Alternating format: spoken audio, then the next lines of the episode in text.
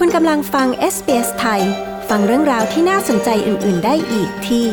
sbs.com.au/thai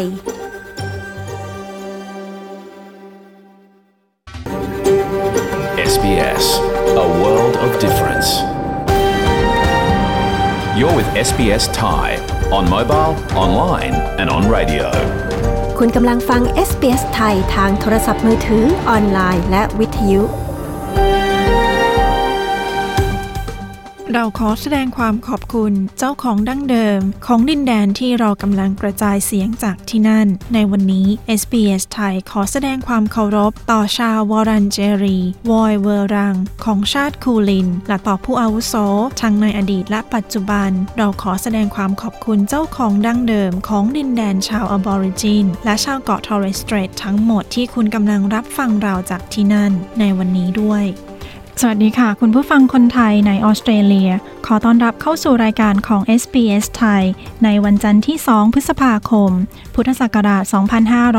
2565 เดือนพฤษภาคมนี้ถือว่าเป็น Domestic Violence Awareness Month หรือเดือนที่รณรงค์ความเข้าใจ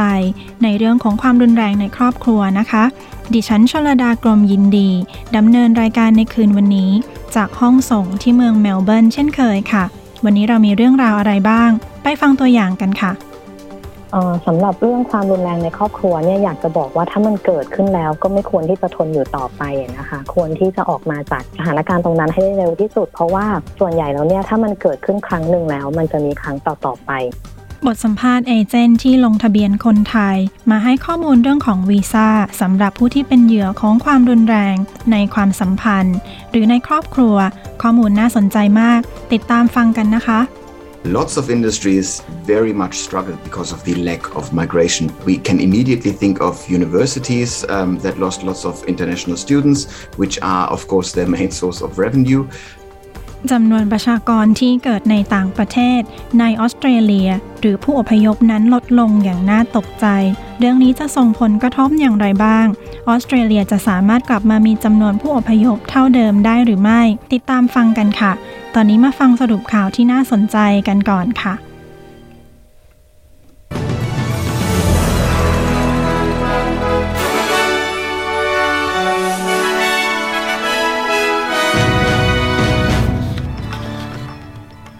สรุปหัวข้อข่าวที่สำคัญประจำวันจันทร์ที่ 2 พฤษภาคม พุทธศักราช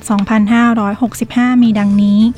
นายกโวย นักข่าวมองทุกอย่างเป็นเรื่องการเมือง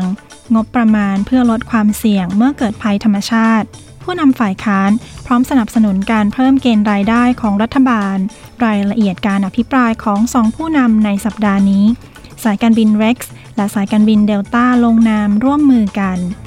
สหรัฐอเมริกาและท่าทีต่อประเทศในหมู่เกาะแปซิฟิก ไปฟังรายละเอียดของข่าวในวันนี้กันค่ะ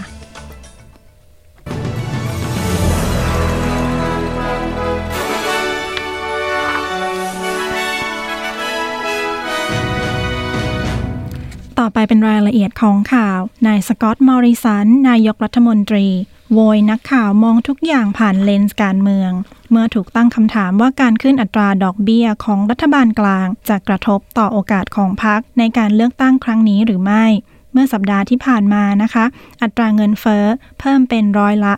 5.1 ซึ่งสูงกว่าที่คาดการไว้ และคาดว่าธนาคารกลางแห่งออสเตรเลีย จะเพิ่มอัตราดอกเบี้ยอีก ซึ่งปัจจุบันอยู่ที่ 0.1%ครั้งล่าสุดที่ธนาคารกลางขึ้นอัตราดอกเบี้ย ในระหว่างการหาเสียงเลือกตั้ง คือเมื่อปี 2007 เมื่อครั้งอดีตนายกรัฐมนตรี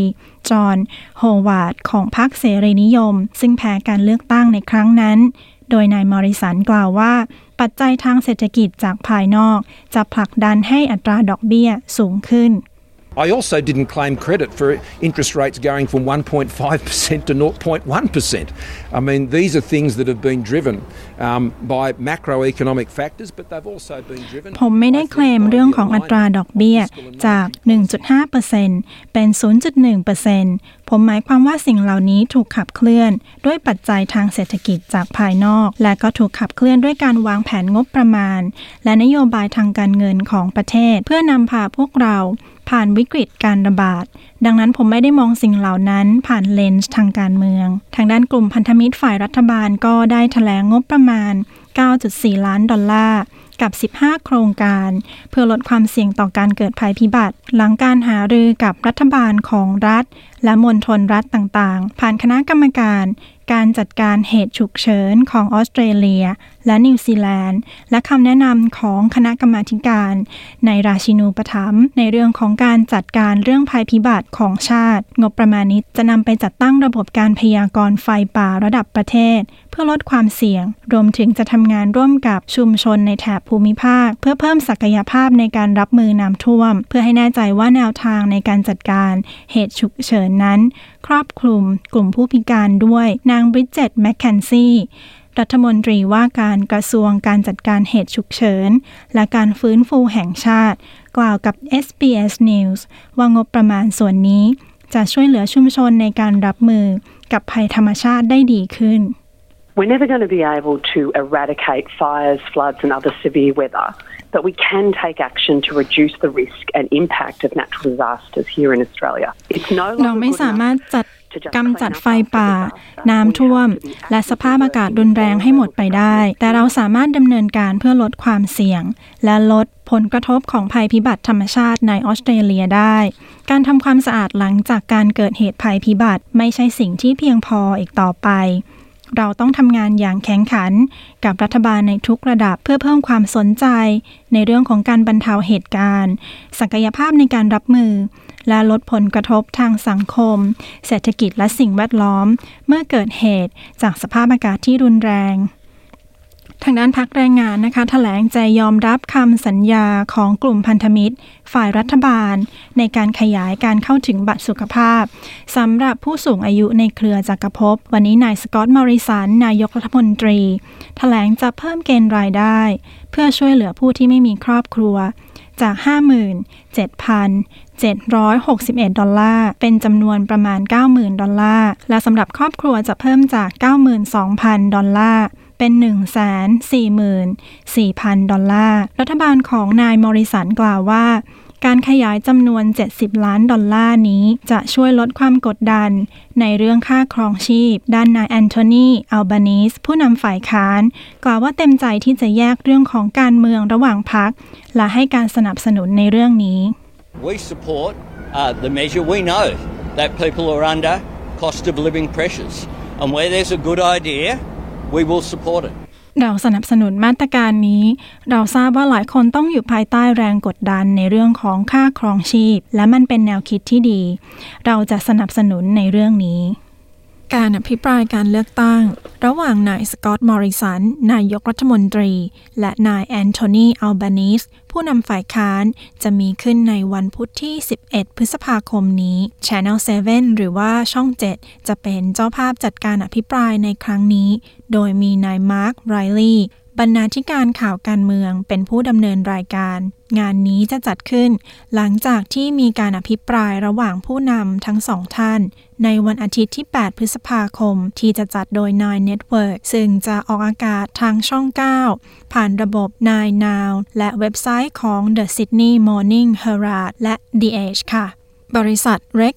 Airline ในรัฐ New South Wales แถลงลงนามในหนังสือแสดงเจตจำนง กับสายการบิน Delta Airlines ของสหรัฐอเมริกา เพื่อเข้าสู่ข้อตกลงการค้าระหว่างสองสายการบิน หมายความว่า Rex และเดลต้าจะให้บริการตั๋วเครื่องบิน และบริการขนส่งสัมภาระแก่กันและกัน ในปลายปีนี้ตั้งแต่ไตรมาสที่ 3 เป็นต้นไป นายจอห์นชาร์ปรองประธานของสายการบิน Rex เรียกข้อตกลงนี้ว่าเป็นช่วงเวลาสำคัญ ซึ่งจะเพิ่มการการกลับมาของการเดินทางระหว่างประเทศ หลังวิกฤตโควิด ที่ต้องชะงักไปนาน ผู้โดยสารบนเครื่องบินของสายการบิน Rex จะสามารถเชื่อมเที่ยวบินแบบไม่แวะพัก ของสายการบินเดลต้าที่จะมีบินทุกวัน ระหว่างเมืองซิดนีย์และเมืองลอสแองเจลิสเที่ยวบินที่จะเพิ่มเป็น 10 เที่ยวบินต่อสัปดาห์ ตั้งแต่กลางเดือนธันวาคมนี้เป็นต้นไปทางด้านสหรัฐอเมริกานะคะ ก็วางแผนเพิ่มการมีส่วนร่วมทางการทูต กับประเทศในหมู่เกาะแปซิฟิก รับกังวลเรื่องความปลอดภัยในแถบภูมิภาคนี้ ความเคลื่อนไหวนี้มีขึ้น หลังจีนลงนามในสนธิสัญญาความมั่นคง กับหมู่เกาะโซโลมอน เมื่อเดือนที่ผ่านมา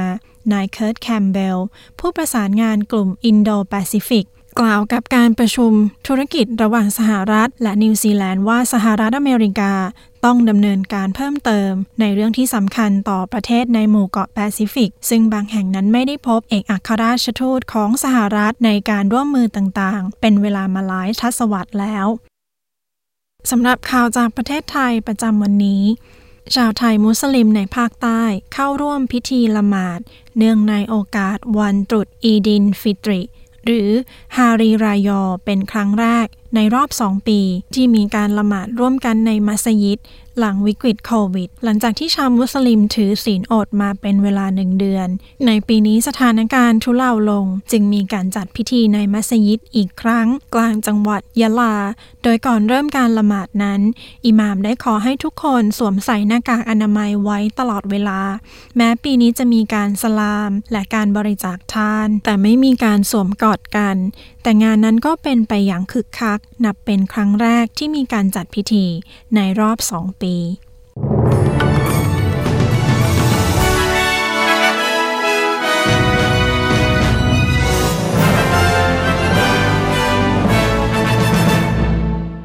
คุณกำลังอยู่กับ SBS ไทย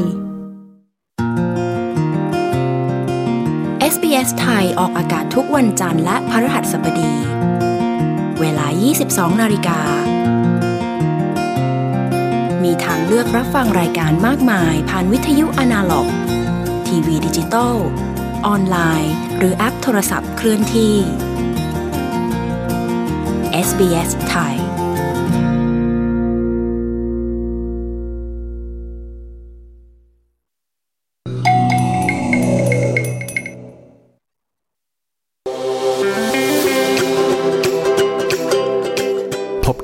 กับพอดแคสต์ซีรีส์ Australia Explain อธิบายวิธีออสซี่จาก SBS ไทย คู่มือเริ่มต้นสำหรับทุกสิ่งที่เป็นออสซี่ ที่จะช่วยให้คุณเข้าใจวิถีชีวิตแบบชาวออสเตรเลียที่ไม่เหมือนใคร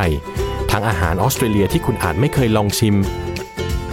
แต่เมื่อเวลาผ่านไปหนอนตัวอ่อน witchetty grub นี้ก็เริ่มได้รับความนิยมในหมู่ชาวออสเตรเลีย ผู้คนเริ่มคุ้นเคยกับคุณประโยชน์ในการใช้ปรุงอาหารมากขึ้น และก็เริ่มปรากฏอยู่ในเมนูตามร้านอาหารต่างๆ ทั่วประเทศมากขึ้นด้วยนะครับ เรื่องราวการดื่มสไตล์ออสซี่ที่คุณอาจไม่เคยรู้คำว่าผับนั้นเป็นคำย่อนะคะ มาจากคำว่า public house หรือสาธารณสถาน ออสเตรเลียมีผับประมาณ 6,000 แห่ง และเป็นหัวใจสำคัญของวิถีชีวิตของชาวออสซี่ การพบกันของวัฒนธรรมสมัยใหม่ของออสเตรเลียและไทย ตอนมาทำงานใหม่ๆเนี่ยงานมันจะเป็นแบบไทย ๆ มากเลย มีลายกระหนกมีอะไรอย่างเงี้ยแต่ว่าพออยู่มาหลายปีแล้วเนี่ยความ เป็นออสเตรเลียนมันก็เข้ามาอยู่ในสายเลือดด้วย มันก็มีการปรับเข้ากันระหว่างวัฒนธรรมสองสองอย่างทั้งไทยทั้งออสเตรเลีย ทั้งหมดนี้อยู่ในพอดแคสต์ซีรีส์ Australia Explained อธิบายวิถีออสซี่จาก SBS ไทย ฟังได้แล้ววันนี้ทางแอป SBS Radio แอปพลิเคชันฟังพอดแคสต์ของคุณ หรือที่เว็บไซต์ sbs.com.au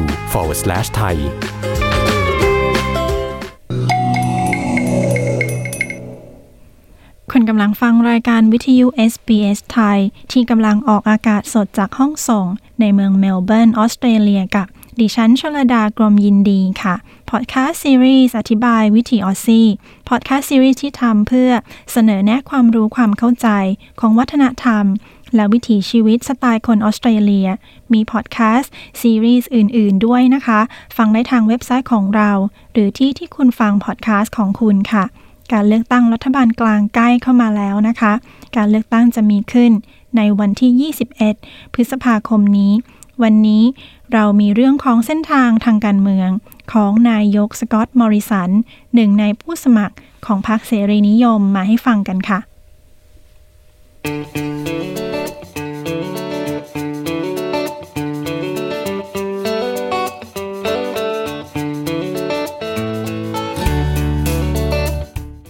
นายกรัฐมนตรีคนที่ 30 ของออสเตรเลีย ย้ำรัฐบาลของเขาควรได้รับเลือกตั้งอีกครั้ง ยันมีแผนฟื้นฟูเศรษฐกิจให้ดีขึ้น นายสกอตต์มอริสัน เริ่มอาชีพนักการเมืองเมื่อปี 2007 จากนั้นขึ้นดำรงตำแหน่งนายกรัฐมนตรี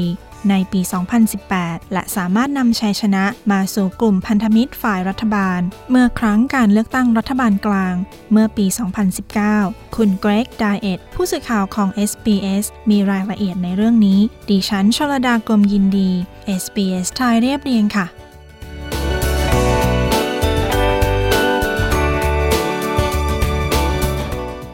ในปี 2007 นายสกอตต์ มอริสัน เริ่มอาชีพนักการเมืองในรัฐสภา โดยเป็นผู้แทนของเขตคุกในรัฐนิวเซาท์เวลส์ โดยในเริ่มแรกนั้นเขาพ่ายให้แก่นายไมเคิลโทเคอร์ด้วยคะแนน 82 ต่อ 8 ในการเลือกผู้แทนล่วงหน้า แต่ผู้บริหารของพรรคเสรีนิยม ในรัฐพลิกผลการลงคะแนนนั้น โดยให้นายสกอตต์ มอริสัน ชนะในการเลือกผู้แทนล่วงหน้า ด้วยการลงคะแนนเสียงใหม่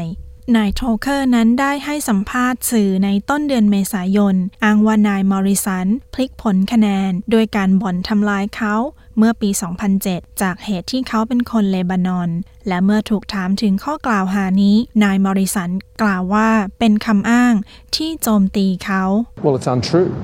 All of those are untrue. Completely untrue. These are quite malicious and bitter slurs. มันไม่จริง นักข่าวคำพูดทั้งหมดนั้นไม่จริงเลย นายมอริสันตอบ ไม่จริงเลย เป็นคำพูดที่มุ่งร้ายและรุนแรง เป็นคำโจมตีที่น่ารังเกียจ หลังจากที่กลุ่มพันธมิตรรัฐบาล ชนะการเลือกตั้งเมื่อปี 2013 นายสกอตต์มอริสัน ได้ขึ้นดำรงตำแหน่งรัฐมนตรีกระทรวง ตรวจคนเข้าเมืองและย้ายถิ่น ในรัฐบาลของนายโทนี่แอบบอตระหว่างที่เขาดำรงตำแหน่ง ได้ตั้งทีมปฏิบัติการพิทักษ์อธิปไตยของพรมแดน ซึ่งมีนโยบายที่เข้มงวดในการปฏิเสธผู้ลี้ภัยที่เดินทางเข้าออสเตรเลียทางเรือ นโยบายนี้มีผลกับการให้วีซ่าคุ้มครองแบบชั่วคราว การดำเนินการวีซ่านอกประเทศ และการปฏิเสธรับเรือผู้ลี้ภัย นายมอริสันยังได้ดำรงตำแหน่งรัฐมนตรีกระทรวงการคลัง ในระหว่างปี 2015 ถึงปี 2018 อีกด้วย โดยในเดือนธันวาคมเมื่อปี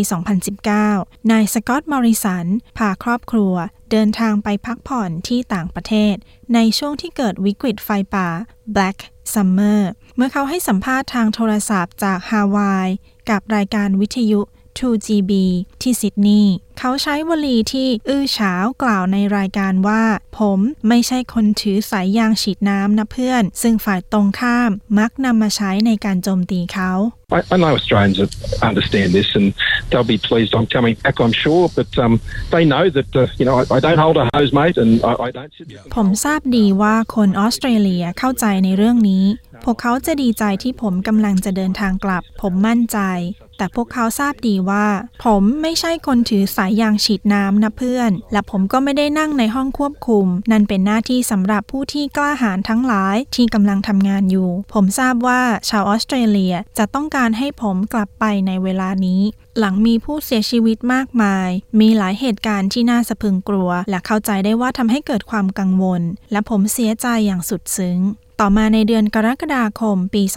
2021 นายมอริสันออกมาแถลงขอโทษ ในเรื่องของการดำเนินการเรื่องวัคซีนโควิด -19 ล่าช้า I take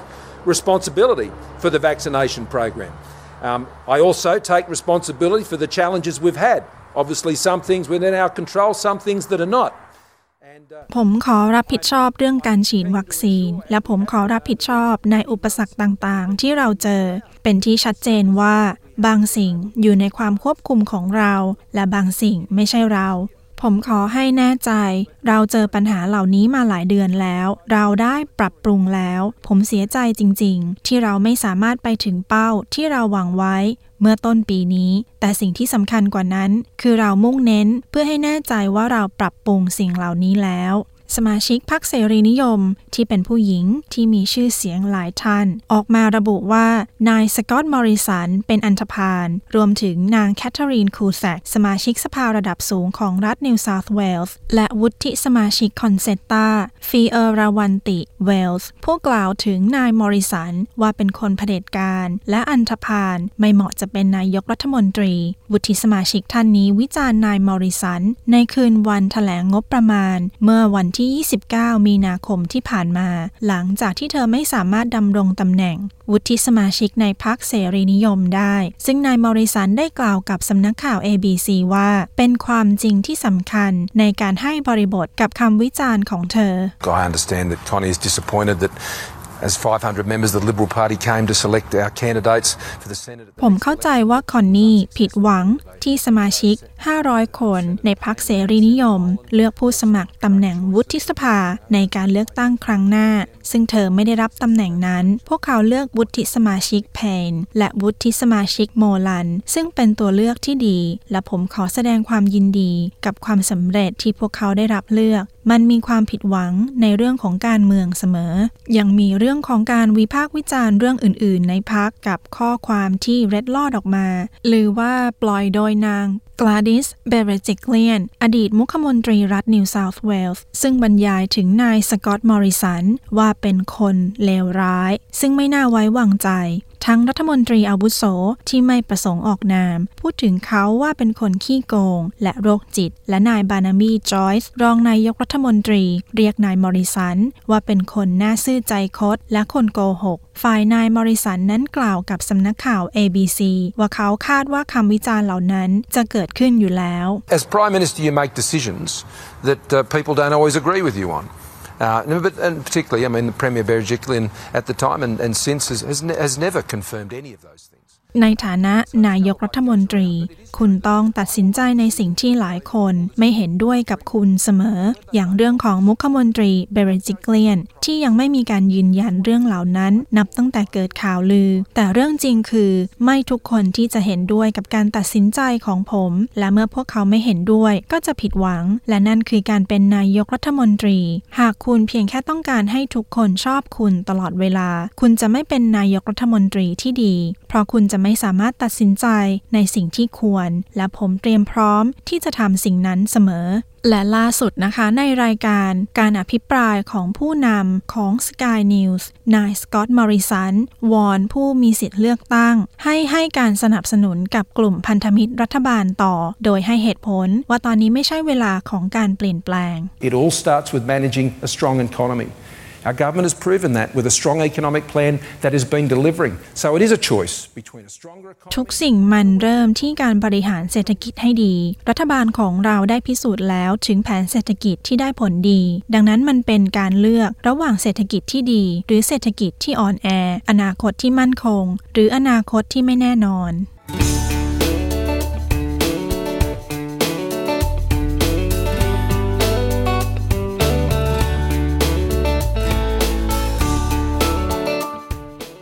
ที่ผ่านไปนั้นคือประวัติและผลงานของนายสกอตต์มอริสัน นายกรัฐมนตรีออสเตรเลียคนปัจจุบัน โดยคุณเกรกดาเอ็ดดิฉันชลดากรมยินดี SBS ไทยเรียบเรียงค่ะ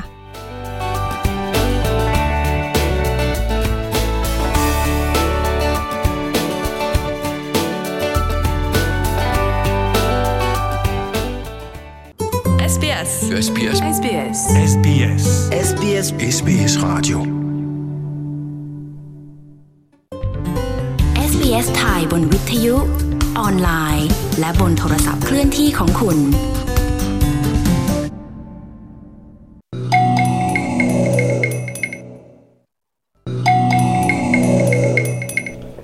คุณกำลังฟังรายการวิทยุ SBS ไทยที่กำลังออกอากาศสดในออสเตรเลียกับดิฉันชลดากรมยินดีค่ะ SBS ไทยนำเสนอข่าวที่น่าเชื่อถือ รวดเร็ว ฉับไว เกาะติดสถานการณ์เลือกตั้งที่จะถึงนี้กับเราได้ทุกช่องทางนะคะ ฟังรายการสดผ่านเว็บไซต์ www.sbs.com.au/thai จากแอป SBS Radio หรือโทรทัศน์ดิจิตัล เลือกช่อง SBS Radio 2 หรือฟังย้อนหลังได้ทุกที่ทุกเวลา ผ่านแอปพอดแคสต์ทุกแพลตฟอร์ม ในช่วงท้ายรายการเรานำเสนอบทสัมภาษณ์ผู้เชี่ยวชาญด้านวีซ่า เจาะประเด็นสำหรับกรณีเหยื่อความรุนแรงในครอบครัว หนทางทางออกเรื่องวีซ่ามีอะไรบ้าง ติดตามฟังนะคะ ตอนนี้มาฟัง เรื่องของจำนวนประชากรที่เกิดในต่างประเทศลดลงจำนวนมากในออสเตรเลียในขณะนี้ จะมีผลอย่างไรไปฟังกันค่ะ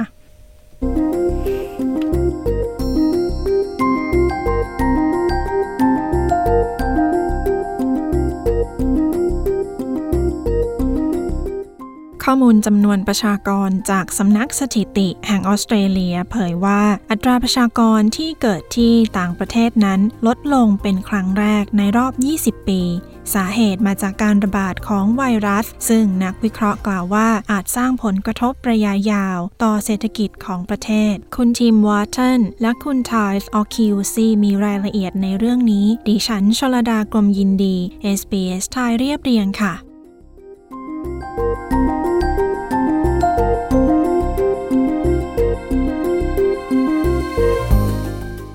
ออสเตรเลียนั้นดึงดูดผู้อพยพจากต่างชาติ มาเป็นเวลาหลายทศวรรษ รวมถึงสหรัฐอเมริกา แคนาดา นิวซีแลนด์ซึ่งนับเป็นประเทศจุดหมายปลายทางของผู้อพยพ ในขณะที่จำนวนประชากรของออสเตรเลียเกือบแตะจำนวน 26 ล้านคน แต่ก็นับเป็นครั้งแรกที่มีอัตราการเกิดของประชากรที่อพยพมาจากต่างประเทศ ลดลงนับตั้งแต่ปี 2000 วิกฤตโควิดทำให้การอพยพย้ายถิ่น ชะลอตัวลงทั่วโลก นายไซมอน คุสเตนมาร์เคอร์ จาก Demographic Groups ในเมลเบิร์นกล่าวว่าเป็นข่าวร้ายต่อเศรษฐกิจ Lots of of industries very much struggled because of the lack of migration. We can immediately think of universities um, that lost lots of international students, which are, of course. อุตสาหกรรมหลายภาคส่วนต้องลำบาก เพราะขาดผู้อพยพ เรานึกถึงมหาวิทยาลัยต่างๆ ที่ไม่มีนักศึกษาต่างชาติ ซึ่งเป็นแหล่งรายได้หลักของพวกเขา ดังนั้นมันเป็นเรื่องน่ากังวลในภาคส่วนนั้น อีกเรื่องที่น่ากังวล คือตลาดของบ้านพักอาศัยในเขตตัวเมืองชั้นใน เนื่องจากขาดผู้อพยพ เราควรระลึกว่าการขาดผู้อพยพนั้นส่งผลต่อเศรษฐกิจโดยรวม เพราะเราขาดแรงงานในทุกภาคส่วน ซึ่งมันไม่ใช่เรื่องดี ในปี 2021 ประชากรออสเตรเลียจำนวน 7.5 ล้านคน หรือ 29.1%ของประชากรทั้งหมดเกิดที่ต่างประเทศ ซึ่งลดลง 200,000 คน จากปี 2020 ดรลิสอัลเลนจากศูนย์วิจัยทางสังคม จากมหาวิทยาลัยแห่งชาติออสเตรเลีย กล่าวว่าการเปิดพรมแดนออสเตรเลียอีกครั้ง ไม่ได้หมายความว่าผู้อพยพจะกลับคืนมาเหมือนเดิม I think that Australia has a lot of work to do now and into to the immediate future to re-establish migration links ฉันคิดว่าออสเตรเลียยังมีสิ่งที่ต้องทำอีกมาก ในตอนนี้ และเร็วๆนี้เพื่อสร้างการเชื่อมโยงของการอพยพกับประเทศเพื่อนบ้าน และทำให้การเชื่อมโยงเหล่านั้นเป็นประโยชน์ร่วมกันกับประเทศต้นทาง คนที่เดินทางและประชากรออสเตรเลียในท้องถิ่นเมื่อเราแจกแจงจำนวนประชากรออสเตรเลียที่เกิดในต่างประเทศ จากประเทศถิ่นฐานเดิม ในปี 2021 ประเทศอังกฤษยังนำอยู่ในกลุ่มนี้ โดยมีเกือบร้อยละ 4 ของประชากรในออสเตรเลีย โดยรวมที่เกิดที่ประเทศอังกฤษ โดยมีจำนวนประชากรที่เกิดที่ประเทศอินเดียมาเป็นอันดับที่สอง แซงหน้าประเทศจีน และเพิ่มสัดส่วนของประชากรเป็น 2.8%เทียบกับจีนที่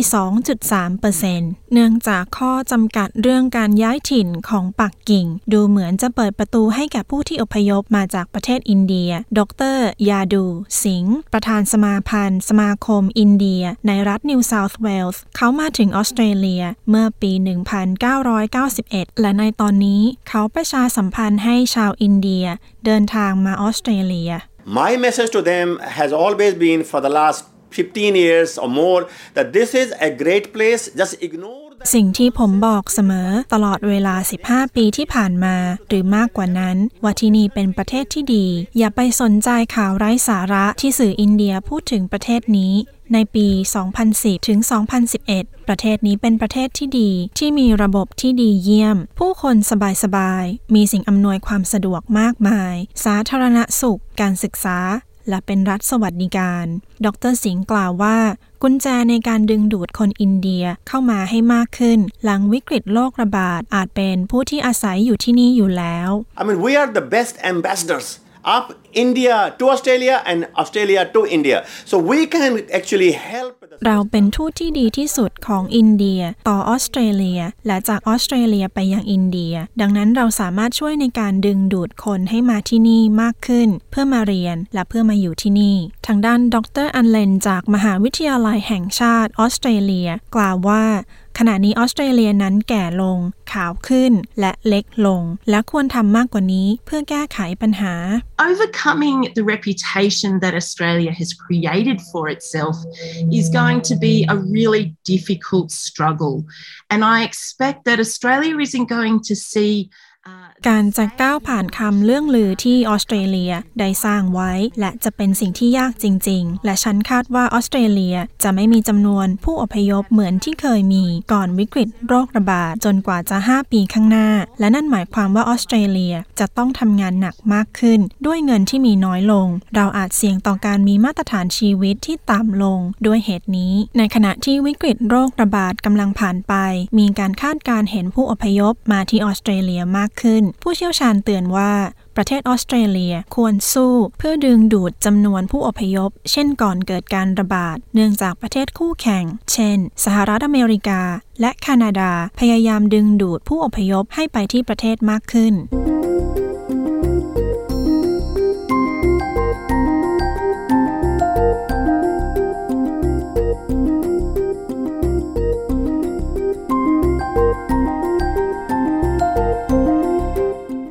ที่ผ่านไปนั้นคือเรื่องของจำนวนประชากรที่เกิดในต่างประเทศ ซึ่งลดลงอย่างมากในออสเตรเลียในขณะนี้ โดยคุณทิมวอร์เทนและคุณไทส์ออคิวซีดิฉันชลดากรมยินดี SBS ไทยเรียบเรียงค่ะ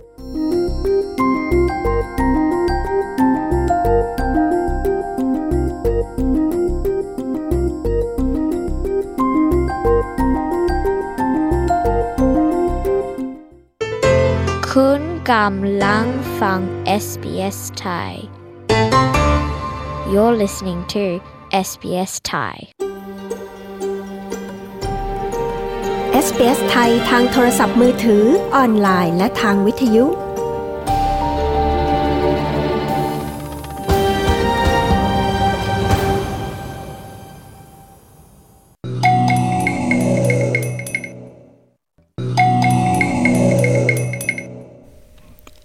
สู่ช่วงสัมภาษณ์ของ SBS ไทยกับดิฉันชลดากรมยินดีค่ะ บทสัมภาษณ์เอเจนต์ที่ลงทะเบียนคนไทย มาให้ข้อมูลเรื่องวีซ่า เฉพาะสำหรับผู้ที่เป็นเหยื่อของความรุนแรงในครอบครัว หรือในความสัมพันธ์ เพื่อรณรงค์เรื่องความรู้ความเข้าใจ ในเรื่องความรุนแรงในครอบครัวในเดือนนี้ค่ะ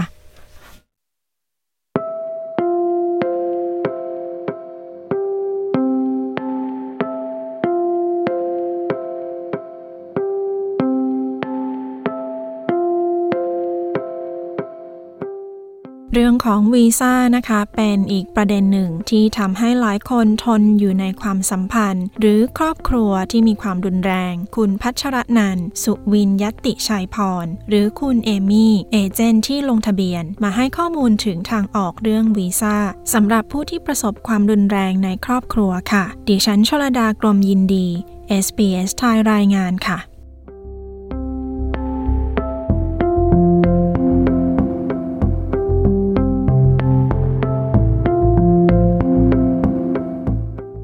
สวัสดีค่ะ ชื่อพัชรนันสุวิญญติชัยพรหรือว่าเอมี่นะคะ เป็น registered migration agent นะคะ วันนี้เนี่ยจะมาให้ข้อมูลเกี่ยวกับ family violence ที่จะมีด้านผลกระทบถึงเรื่องวีซ่าเท่านั้นนะคะคุณเอมี่คะหลายเคสที่เป็นเหยื่อของความรุนแรงในครอบครัว เลือกที่จะอดทนอยู่กับความสัมพันธ์นะคะ หรืออยู่ในครอบครัวที่มีความรุนแรงด้วยความกลัวว่าวีซ่าจะถูกยกเลิกหรือว่า cancel คุณเอมี่มีคำแนะนำตรงนี้ยังไงบ้างคะออสำหรับเรื่องความรุนแรงในครอบครัวเนี่ยอยากจะบอกว่าถ้ามันเกิดขึ้นแล้วก็ไม่ควรที่จะทนอยู่ต่อไปนะคะ ควรที่จะออกมาจากสถานการณ์ตรงนั้นให้ได้เร็วที่สุด เพราะว่าส่วนใหญ่แล้วเนี่ยถ้ามันเกิดขึ้นครั้งหนึ่งแล้ว มันจะมีครั้งต่อๆไป แล้วก็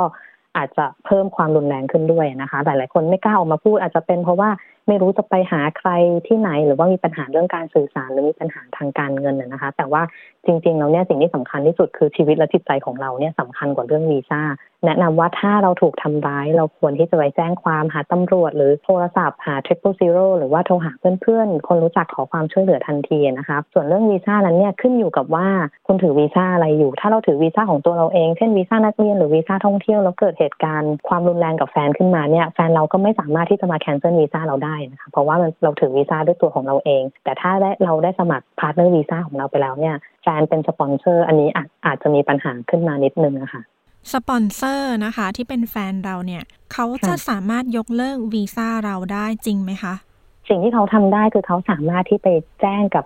ทาง immigration นะนะคะว่าความสัมพันธ์ของเราเนี่ยจบลงแล้วจริง ๆ แต่ว่าคนที่มี สิทธิ์ปฏิเสธหรือยกเลิกวีซ่าเราได้นั้นน่ะคือเจ้าหน้าที่ immigration เท่านั้นนะคะ แต่ว่าก่อนที่วีซ่าเราจะถูกยกเลิกหลังจากที่สปอนเซอร์แจ้งกับทางเจ้าหน้าที่เนี่ยเจ้าหน้าที่ก็จะติดต่อเรามาค่ะ เพื่อขอข้อมูลเพิ่มเติมว่าเขาได้รับแจ้งจากสปอนเซอร์นะว่าความสัมพันธ์จบลงแล้ว จริงหรือไม่มีข้อมูลอะไรที่จะให้เขาเพิ่มเติมไหมอันนี้ก็เป็นโอกาสของเราอะนะคะ ที่จะส่งหลักฐานหรือว่าแจ้งกับทางเจ้าหน้าที่ว่าเรา เผชิญหรือว่าเราถูกกระทำเผชิญความรุนแรงในครอบครัว เรามีหลักฐานหนึ่งสองสามสี่ห้าเราต้องการที่จะส่งหลักฐานให้เขาให้เขาพิจารณาต่อและอนุมัติวีซ่าเราต่อไปอะค่ะ อันนี้ดีมากเลยนะคะ เพราะว่าไม่ได้หมายความว่าถ้าเขาไปแจ้งอิมก่อนเรา Immigration จะถามเราว่าเกิดอะไรขึ้นให้เรามีโอกาสได้ให้เราอธิบายใช่ไหมคะใช่ค่ะ คือทางเจ้าหน้าที่เขาจะไม่ฟังความข้างเดียวอยู่แล้วนะคะ เขาจะต้องฟัง ทั้งสองข้างคือทั้งสองฝ่ายว่าเกิดอะไรขึ้น แล้วก็มีอะไรที่เขาควรจะทราบไหมก่อนที่จะดำเนินการปฏิเสธ หรือว่าอนุมัติวีซ่าเราอะค่ะหลังจากที่สปอนเซอร์แจ้งกับทาง Immigration ว่าความสัมพันธ์ของเราจบลงไปแล้วเนี่ยสปอนเซอร์ก็จะไม่มีสิทธิ์ที่จะทราบได้เลยค่ะ ว่าเกิดอะไรขึ้นกับวีซ่าของเรา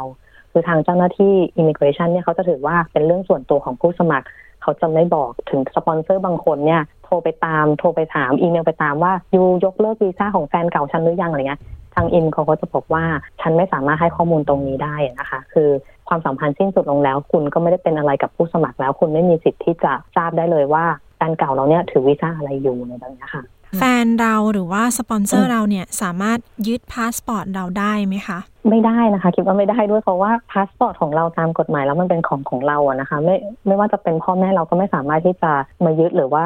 ไม่ให้คืนได้อะค่ะ คือยังไงเราก็มีสิทธิ์ที่จะถือพาสปอร์ตด้วยตัวเราเองนะคะแล้วเรื่องของลูกล่ะคะ ถ้าสมมติในกรณีที่มีลูกด้วยกันเนี่ย เขาจะสามารถเอาลูกเราไปได้ไหมคะอืมถ้าเป็นลูกที่เกิดจากทางผู้สมัครวีซ่าและสปอนเซอร์เนี่ยตามกฎหมายแล้ว ก็จะถือว่าทั้งคุณพ่อและคุณแม่เนี่ยมีสิทธิ์ในการดูแลบุตรทั้งสองฝ่ายนะคะ ไม่สามารถที่จะยึดลูกไปได้หากอีกฝ่ายไม่ยินยอมนะคะถ้าเกิดเหตุการณ์แบบนี้ขึ้นเนี่ยแนะนำว่าให้แจ้งตำรวจหรือว่าติดต่อกับทาง Family Lawyer โดยตรงนะคะแล้วในกรณีที่มีความรุนแรงเกิดขึ้นในความสัมพันธ์ที่เป็นกรณีแบบที่ติดตามกันนะคะ แบบวีซ่าติดตามกันค่ะ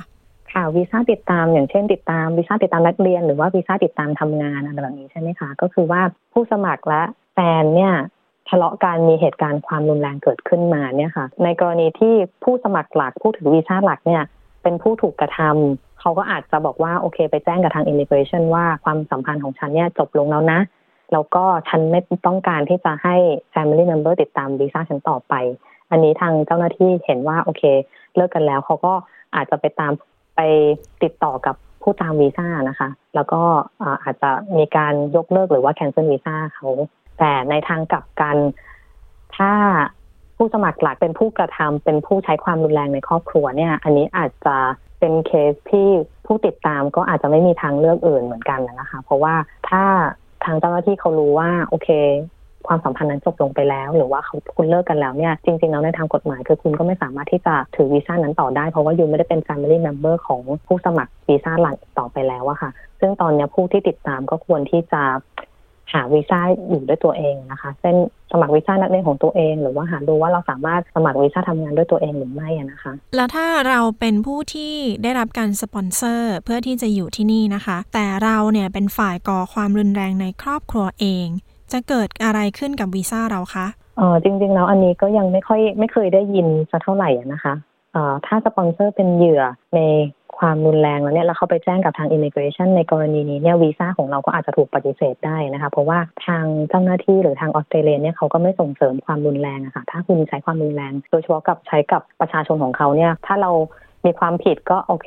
เป็นหน้าที่ศาลว่าเราจะต้องเสียค่าปรับเข้าคุกหรืออะไรไหมหรือว่าหลังจากนั้นถ้าดำเนินคดีเสร็จเรียบร้อยแล้วเนี่ยเขาก็คงจะไม่ให้วีซ่าเราว่าต้องยกเลิกวีซ่าเพราะว่าถือว่าความสัมพันธ์นั้นจบลงไปแล้วนะคะแล้วในเรื่องของวีซ่าล่ะคะ อาจจะมีหน่วยงานที่เกี่ยวข้องมาให้ความช่วยเหลือ แต่คุณเอมี่ช่วยอธิบายขั้นตอนเรื่องวีซ่าคร่าวๆ ให้คุณผู้ฟังหน่อยค่ะว่ามีอะไรบ้าง ค่ะ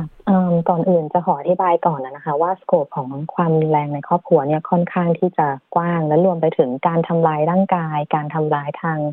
อารมณ์จิตใจทางคำพูด ทางเพศ หรือว่าการที่ควบคุมวงการชีวิตของเราการกดขี่ข่มเหง หรือว่า abuse ทางด้านการเงินอะไรแบบนี้ค่ะ ซึ่งจะเกิดได้กับทั้งผู้ชายและผู้หญิงนะคะ กับผู้ถือวีซ่าเองหรือว่ากับลูกของผู้ถือวีซ่าหรือสัตว์เลี้ยงก็ได้ะค่ะ ถ้าเกิดเหตุการณ์แบบนี้เกิดขึ้นในครอบครัวเนี่ยหนึ่งก็คือจะต้องแจ้งขอความช่วยเหลือทันทีนะคะ แล้วก็หลังจากนี้เนี่ยถ้าเราเป็นเหยื่อแล้วเนี่ยเราสามารถแจ้งกับทาง immigration โดยตรงนะคะว่าเราเป็นเหยื่อของความรุนแรงเอ่อถูกสปอนเซอร์ใช้ความรุนแรงเนี่ยค่ะโดยให้เขาพิจารณาวีซ่าของเราได้เลย โดยที่ไม่ต้องติดต่อกับทางสปอนเซอร์ต่อไปก็ได้อะค่ะคุณกำลังอยู่กับ SBS ไทยแล้วในกรณีที่เราจะแจ้งเนี่ยค่ะ หรือว่าเตรียมที่จะยื่นเรื่องบอก Immigration ว่าเกิด ความรุนแรงในครอบครัวขึ้น ต้องใช้หลักฐานอะไรบ้างคะเพื่อยืนยันถึงเหตุความรุนแรงที่เกิดขึ้นนะคะค่ะหลักฐานที่ใช้ยืนยันจะมีสองประเภทใหญ่นะคะ ประเภทที่หนึ่งคือหลักฐานจากชั้นศาล ประเภทที่สองคือหลักฐานที่ไม่ได้ขึ้นไม่ไม่มีการขึ้นศาลแล้วก็เป็นหลักฐานที่เราเก็บรวบรวมด้วยตัวเองนะคะหลักฐานประเภทที่หนึ่งจากชั้นศาลเนี่ยคือศาลมีการไต่สวน แล้วก็ตัดสินแล้วว่าเราเป็นเหยื่อในการใช้ความรุนแรงจริงค่ะหรือว่าสปอนเซอร์ของเราเนี่ยมีความผิดจากการใช้ความรุนแรงกับเราจริง และอันนี้ก็ค่อนข้างที่จะชัดเจนนะคะว่าเราเนี่ยจะได้วีซ่าแน่นอน เพราะว่าถ้าศาลตัดสินแล้วว่า มีเหตุการณ์แบบนี้เกิดขึ้นจริงเนี่ยทาง immigration เขาก็จะใช้ court document ในการที่จะตัดสินเคสเลย แล้วเราก็จะได้ permanent visa ตรงนั้นมานะคะ แต่หลักฐานประเภทที่สองเนี่ยคือไม่มีการขึ้นศาลใดๆ อันนี้อาจจะค่อนข้างที่จะซับซ้อนมากกว่า หรือว่าต้องหาหลักฐานมากขึ้นนะนะคะ ส่วนใหญ่อาจจะไม่ใช่การทำร้ายร่างกายอะค่ะ เพราะว่าอาจจะเป็นการทำร้ายทางจิตใจหรือคำพูดมากกว่านะคะ เอกสารที่จะต้องใช้เนี่ยก็คือผู้สมัครเองหรือว่าผู้ที่ถูกกระทำเนี่ยค่ะจะต้องเขียนบรรยายในฟอร์มนะคะ แล้วก็หารวบรวมหลักฐานอย่างน้อย 2 ประเภทนะคะ เช่น เป็น medical report จากแพทย์ที่เขียนรายละเอียดถึงแผลต่างๆ ที่เราโดนทำร้าย หรือว่าการรักษาพยาบาลของเรานะคะ หรือว่าจดหมายยืนยันจากจิตแพทย์ว่าเราเนี่ยเป็นเหยื่อในการใช้ความรุนแรงจริงค่ะ แล้วก็อธิบายถึงความรุนแรงที่เกิดขึ้นและผลกระทบกับกับเรานะคะ หรือว่าอาจจะเป็นใบแจ้งความจากตำรวจที่ตำรวจไปในสถานที่เกิดเหตุแล้วเห็นว่ามีเหตุการณ์อะไรเกิดขึ้น หรือว่า จดหมายยืนยันจากองค์กรที่ปกป้องเด็ก ในกรณีที่มีเด็กถูกทำร้ายอะนะคะ หรือว่าจะใช้เป็นจดหมายจากเจ้าหน้าที่องค์กรต่างๆ เช่น Family Violence Crisis Center หรือว่าเป็นจดหมายจาก Social Worker จาก Family Consultant ว่าเราเป็นเหยื่อจริงก็ได้อะค่ะ คุณเอมี่พูดถึงฟอร์มอะนะคะ อันนี้คือสามารถบอกชื่อฟอร์มได้ไหมคะว่าชื่ออะไรคะ เป็นฟอร์ม 1410นะนะคะ เป็น statutory declaration สำหรับ family violence นะคะ ว่าเราต้องการที่จะเคลมตรงนี้นะคะสำหรับคนที่ยื่น partner visa ไปแล้วนะคะ หรือว่าถือ partner visa ประเภทชั่วคราวอยู่ะค่ะแล้วคุณเอมี่พอทราบไหมคะว่าใช้เวลาในการดำเนินการนานเท่าไหร่คะ อันนี้ขึ้นอยู่กับหลักฐานที่ให้นะคะ ว่าเป็นหลักฐานจากชั้นศาลหรือว่าเป็นหลักฐานประเภทที่สองที่เรารวบรวมขึ้นมา ถ้าหลักฐานได้จากชั้นศาลเนี่ยจะค่อนข้างเร็วค่ะอาจจะไม่กี่เดือนแต่ถ้าหลักฐานประเภทที่สองที่ใช้จดหมายยืนยันนะคะ อาจจะรอบางเคสรอเป็นปีก็มีอะค่ะ คือว่าทางเจ้าหน้าที่อิมิเกรชันเนี่ยเขาจะพิจารณาจากหลักฐานที่เรารวบรวมมาแล้วถ้าเขาเห็นว่าเขายังคิดว่าไม่เพียงพอหรือไม่ชัดเจนเนี่ยเขาตัดสินไม่ได้ เขาอาจจะให้ทาง independent expert หรือว่า psychologist เนี่ยให้ความเห็นเพิ่มเติม ว่าเขาคิดยังไงกับเคสของเรา ถ้าทางบุคคลที่ 3 ยืนยันว่าไม่เห็นว่าเราเป็นผู้ถูกกระทำจริง อันนี้เคสมันก็อาจจะ complicate และอาจจะถูกปฏิเสธนะคะฉะนั้น ช้เวลาค่อนข้างที่จะนานในการพิจารณา โอเคค่ะ ในที่นี้เพื่อความชัดเจนนะคะ อะไรที่ไม่เรียกว่าความรุนแรงในครอบครัว แล้วอะไรที่เรียกว่าคือความรุนแรงในครอบครัวคะคือส่วนใหญ่แล้วเนี่ยเหตุการณ์ความรุนแรงมักจะเกิดขึ้นในบ้านนะคะ ในเหตุการณ์เนี่ยก็จะมีแค่ผู้กระทำและผู้ถูกกระทำเท่านั้นนะคะ บางทีสองคนเนี่ยมาเล่าเรื่องก็อาจจะเล่าไม่ตรงกัน มันก็ยากอยู่ตรงที่ว่าเออเหตุการณ์แบบนี้เนี่ยควรที่จะเรียกว่า เป็น family violence หรือเปล่านะคะ มีเหตุการณ์หนึ่งเป็นตัวอย่างนะคะ คือว่ามีสามีภรรยาคู่หนึ่งเนี่ยสามีสปอนเซอร์ภรรยาให้มาอยู่ที่ในประเทศออสเตรเลียนะคะ แล้วก็หลังจากที่อยู่กันสักพักหนึ่งก็เกิดมีการทะเลาะมีปากเสียงกันบ่อยครั้ง ก็เป็นที่เข้าใจของเพื่อนบ้านก็คือได้ยินว่าโอเคเขามีทะเลาะกันบ่อยๆอย่างเงี้ยค่ะ แต่ว่าไม่มีการทำร้ายร่างกายนะคะ ไม่มีการตบตี แต่ว่ามีวันหนึ่งเนี่ยทะเลาะกันขึ้นมาอีก คุณสามีก็อยากจะไปสงบสติอารมณ์ข้างนอกก็คือ ไม่อยากจะทะเลาะต่อด้วย ก็ตัดสินใจที่จะขับรถออกจากบ้านไป ขณะที่ขับรถเนี่ยค่ะ คุณภรรยาก็กระโดดเข้ามาขวางหน้ารถแบบ you จะไปเหรอ ฉันไม่ให้ไปกระโดดขึ้นมา แล้วคุณสามีเบรกไม่ทันนะคะชนคุณภรรยาไปเลย ก็ในกรณีนั้นน่ะนะคะ ก็มีตำรวจมามี ambulance อันนี้เป็นเรื่องใหญ่เลยนะ เพราะว่าชนจริงจังเหมือนกันนะคะ ต่อมาคุณภรรยาก็แจ้งกับทางตำรวจและ immigration ว่าเป็นการทำลายร่างกายเขาเป็นผู้ถูกกระทำแล้วก็จะเคลม family violence ต รงนี้นะคะ แต่ว่าสามีเขาบอกว่าเฮ้ยเขาไม่ได้ตั้งใจ เพราะว่าเขาไม่ได้เจตนาชน แต่คุณภรรยาเนี่ยออกมาขวางเองเขาก็เถียงกันนะคะว่า อันเนี้ยมันก็ต้องดูเจตนาคุณภรรยาว่าโนเขาตั้งใจชนนะเพราะว่าเขาเห็นฉันออกมาแล้วแล้วเขาก็ชนอะไรเงี้ยค่ะอันนี้เคสก็เลยต้องไปขึ้นศาลให้ศาลเป็นผู้ตัดสินนะคะว่า ในกรณีนี้เนี่ยจะเป็นอย่างไร เพราะว่าเราเองก็ตอบไม่ได้นะว่าเราก็ไม่รู้ว่าจริง ๆ แล้วเนี่ยเกิดอะไรขึ้นหรือเปล่าคุณภรรยาก็บอกว่าเขาเห็นฉันแต่เขาเหยียบคันเร่งนะ อะไรแบบนี้ค่ะ เราแต่คุณสามีบอกว่าฉันเบรกไม่ทันจริง ๆเขาก็แต่ว่าโชคดีเหมือนที่มีกล้องหน้ารถนะคะ เห็นว่าศาลก็จะใช้กล้องหน้ารถตรงนั้นเป็นตัวตัดสินด้วยอะค่ะ แล้วสมมติว่าเราเลิกกับคนที่เขาทำร้ายเราไปแล้วล่ะค่ะ เราสามารถยื่นเรื่องนี้ย้อนหลังได้ไหมคะ ถ้าเราไม่ได้อยู่ด้วยกันแล้วหรือว่าเลิกกันไปแล้วค่ะอ่าได้ค่ะจริง ๆ สิ่งที่สำคัญที่สุดของการที่เราจะเคลมว่าเราเป็นเหยื่อของ family violence เนี่ยนะคะ คือว่า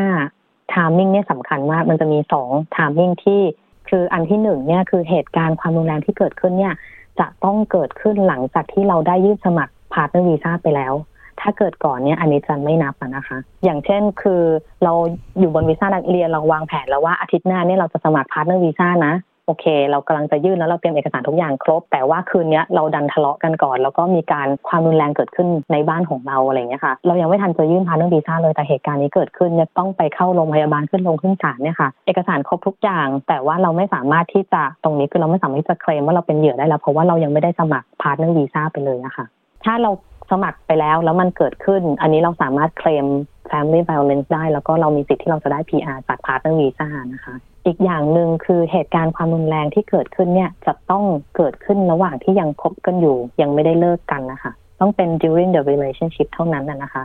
ฉะนั้นถ้าในกรณีที่เราคบกันแล้วก็เลิกกันไปเลิกกันไปแล้วสามเดือนหรือว่าสามวันก็แล้วแต่ แล้วเรากลับเข้าไปในบ้านแฟนเนี่ยค่ะไปเก็บของ ไปเก็บของใช้แล้วก็เจอกันแล้วก็มีปากเสียงมีการลงไม้ลงมือทะเลาะกันเยอะเลือดตกยางออกต้องไปออหาหมอหาตำรวจนะคะ ในกรณีนี้เนี่ยเราไม่สามารถที่จะเคลม domestic violence เพราะว่าเราเลิกกันไปแล้วอะค่ะ แต่ว่าเหตุการณ์ถ้าเรามีหลักฐานยืนยันว่าเหตุการณ์ domestic violence เนี่ยเกิดขึ้นหลังจากที่เราสมัคร partner visa ไป หรือว่าหลังจากที่เราถือ partner visa แล้วอะค่ะ เกิดขึ้นระหว่างที่เรายังคบกันอยู่ยังไม่ได้เลิกกันเนี่ย เราสามารถเคลมย้อนหลังได้ คือถึงแม้ว่าเราจะออกมาแล้วเป็นเดือนแล้วเราถึงแบบเยียวยาจิตใจแล้วแล้วเราถึงว่าโอเค ตอนนี้เราพร้อมแล้วมีเวลามีกำลังแล้วที่เราจะมาดูแลเรื่องวีซ่าของเราเนี่ย เราสามารถที่จะไปพูดย้อนหลังได้ตราบใดที่เรามีหลักฐาน อาจจะเป็นหลักฐานภาพถ่ายคลิปวิดีโอ หรือว่าเป็น medical report อะไรต่างๆนะคะ ยืนยันวันที่อะค่ะ ว่าตอนนั้นเรายังคบกันอยู่เรายังไม่ได้เลิกกัน เราก็จะสามารถเคลมได้นะคะ ขอบคุณคุณเอมี่มากนะคะ ที่มาให้ข้อมูลสำหรับผู้ที่อาจจะกำลังประสบความรุนแรงในครอบครัวอยู่ หรือว่าอาจจะมีคนที่คุณผู้ฟังรู้จักนะคะ ที่อาจจะกำลังประสบเรื่องนี้อยู่ ยังไงขอบคุณคุณเอมี่มากนะคะค่ะขอบคุณมากค่ะยินดีค่ะสวัสดีค่ะสวัสดีค่ะ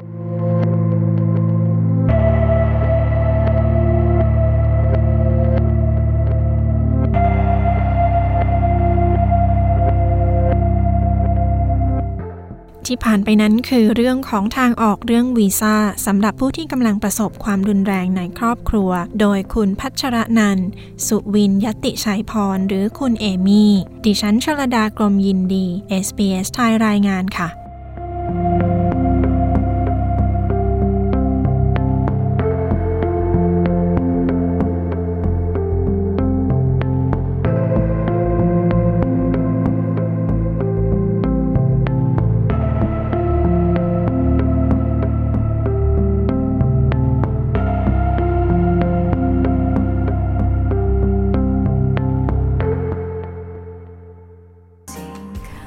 คุณผู้ฟังคะรายการ SBS ไทยในคืนนี้กำลังจะหมดเวลาลงแล้วนะคะ พบกันใหม่ทุกวันจันทร์และวันพฤหัสบดี เวลาสี่ทุ่มตรง ตามเวลาของเมืองซิดนีย์และเมลเบิร์น คืนนี้ดิฉันชลดากรมยินดี และทีมงานจากห้องส่งในเมลเบิร์น ต้องขอลาคุณผู้ฟังไปก่อน ขอบคุณทุกท่านสำหรับการติดตามรับฟัง สวัสดีค่ะ การฟังเรื่องราวน่าสนใจแบบนี้อีกใช่ไหม ฟังได้ทาง Apple Podcast Google Podcast Spotify หรือที่อื่น ๆ ที่คุณฟัง podcast ของคุณ